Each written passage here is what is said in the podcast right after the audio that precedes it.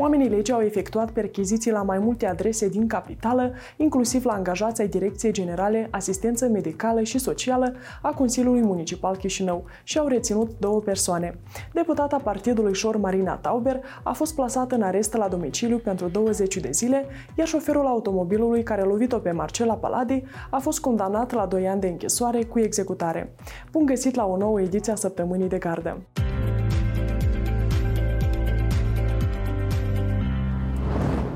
Joi au avut loc 24 de percheziții la mai multe adrese din capitală în cadrul unor cauze penale pornite pe fapte de abuz de serviciu și de delapidare a mijloacelor din fondurile externe.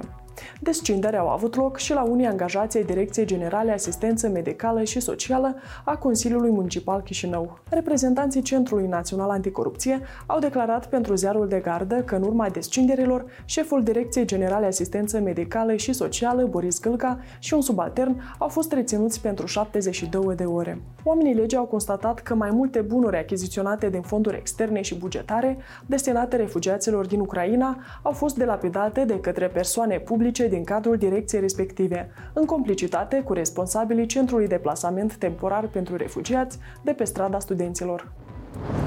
Comisia Europeană a acordat miercuri Republicii Moldova un împrumut de 40 milioane de euro.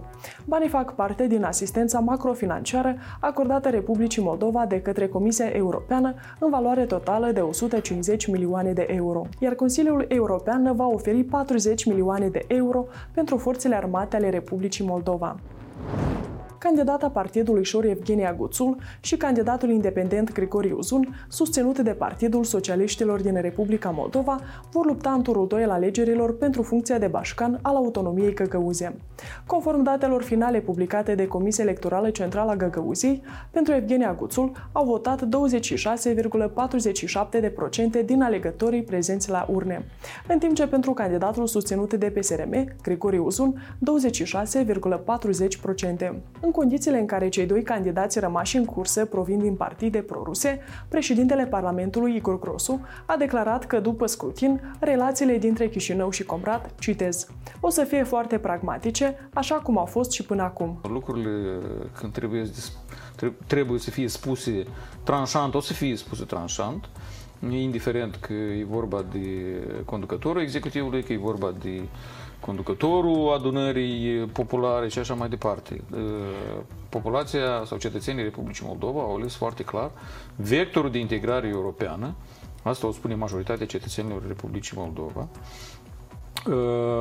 Sigur, sarcina noastră este în continuare de a tăia din toată propaganda care, din păcate, continuă să vină de la Kremlin, iar în uh, această unitate teritorială administrativă este mai prezentă ca, ca în altă parte. Corect. Stațiile de alimentare cu carburanți nu vor mai putea fi construite în apropierea spațiilor verzi și a zonelor acvatice. Cabinetul de Ministri a adoptat miercuri un regulament care prevede acest lucru. Conform proiectului de hotărâre, pentru toate construcțiile noi se vor întocmi în mod obligatoriu studii geotehnice.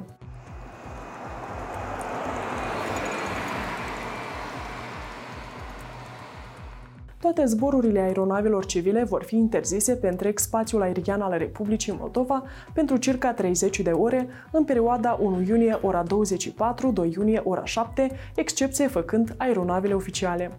Autoritățile au anunțat că măsura va fi luată în contextul summitului Comunității Politice Europene care va avea loc la Chișinău. Cu salariile o să vă ajutăm, dar cu tancuri nu o să vă cumpărăm, că avem făcut școli și grădinițe. Tancuri nu ne trebuie. Dacă Rusia uh, într-o zi încearcă să, să vină peste noi. Ce facem noi? Uh, trimitem uh, armata cu sapa uh, să ne apere?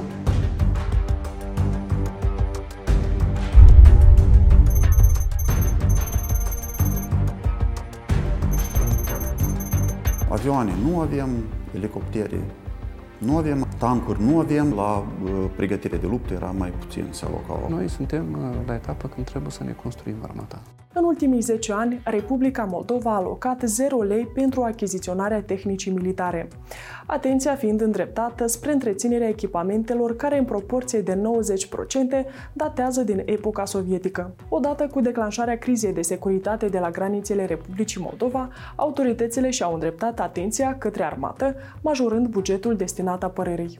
Mai. Mai multe detalii aflați dintr-un material detaliat publicat pe zdg.md, dar și pe canalul nostru de YouTube. Săptămâna aceasta, de peste Prut a venit un anunț important pentru persoanele care vor să-și perfecteze buletin de identitate românesc. Camera Deputaților din România a adoptat miercuri o propunere legislativă care stabilește că la o adresă nu pot fi înregistrate cu carte de identitate mai mult de 10 persoane.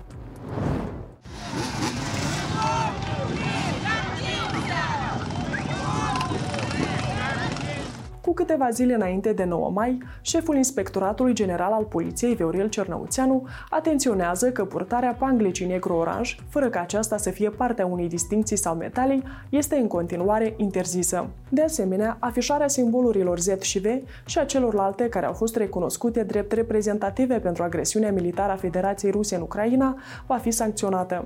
Mai multe detalii aflați dintr-un articol publicat pe site-ul nostru. Continuăm cu evenimentele din justiție.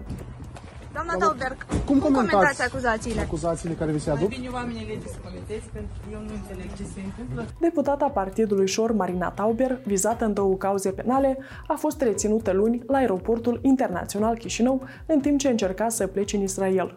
Ulterior a fost escortată către izolatorul Centrul Național Anticorupție. La baza reținerii a stat ordonanța unui procuror anticorupție, emisă tot luni, pe motiv că Tauber a încălcat condițiile prevăzute de măsurile preventive aplicate în privința acesteia. A doua zi după reținere, magistrații judecătoriei Chișinău, sediul Ciocana, au decis plasarea Marinei Tauber în arest la domiciliu pentru 20 de zile.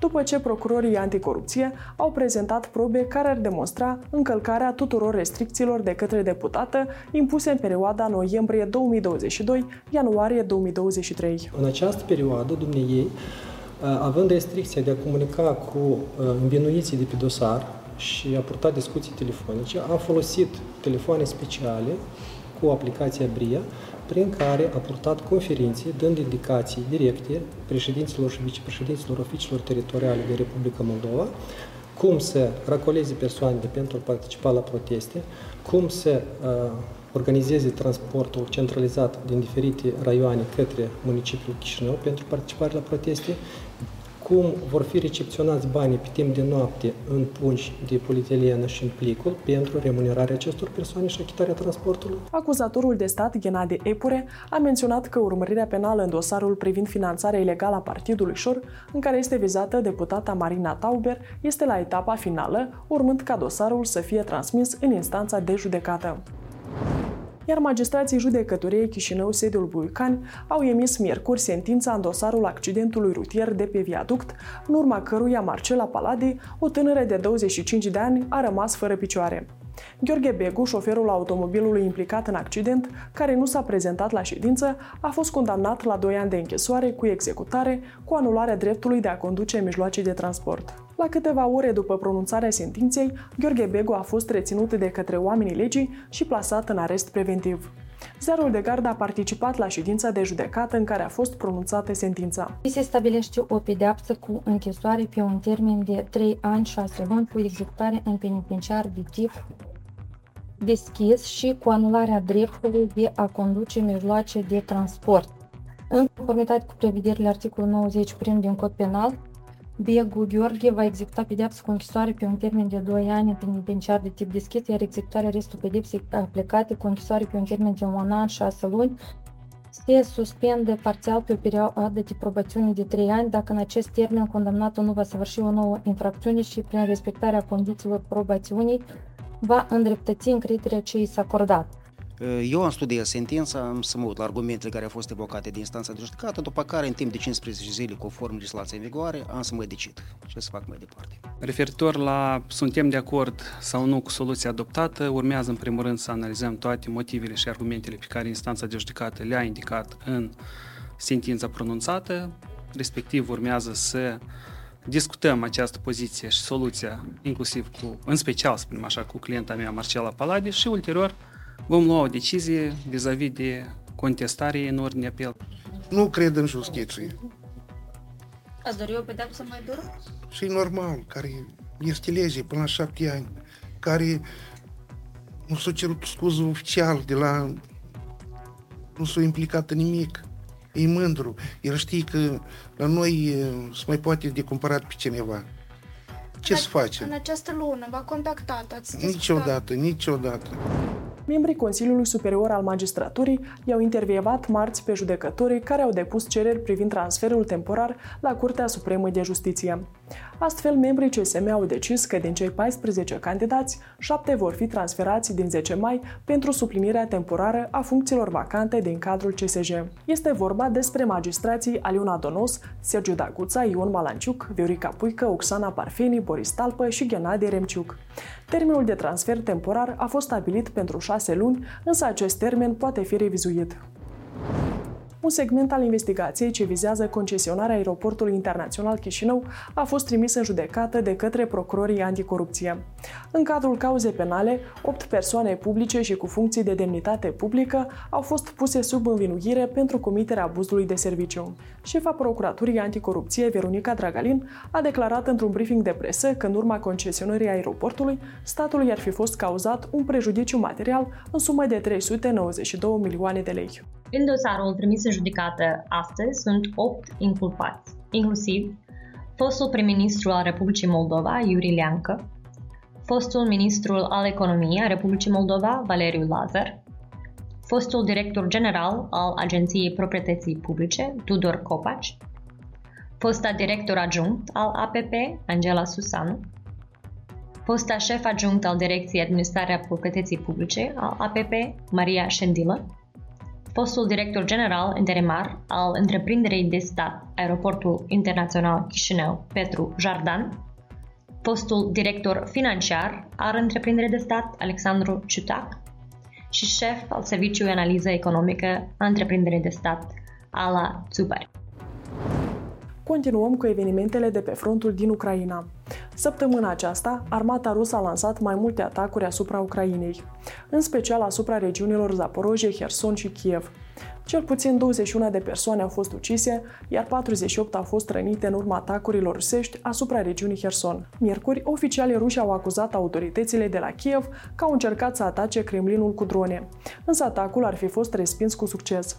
Purtătorul de cuvânt al președintelui ucrainean, Sergei Nikiforov, a declarat că Kievul nu este implicat în presupusul atac.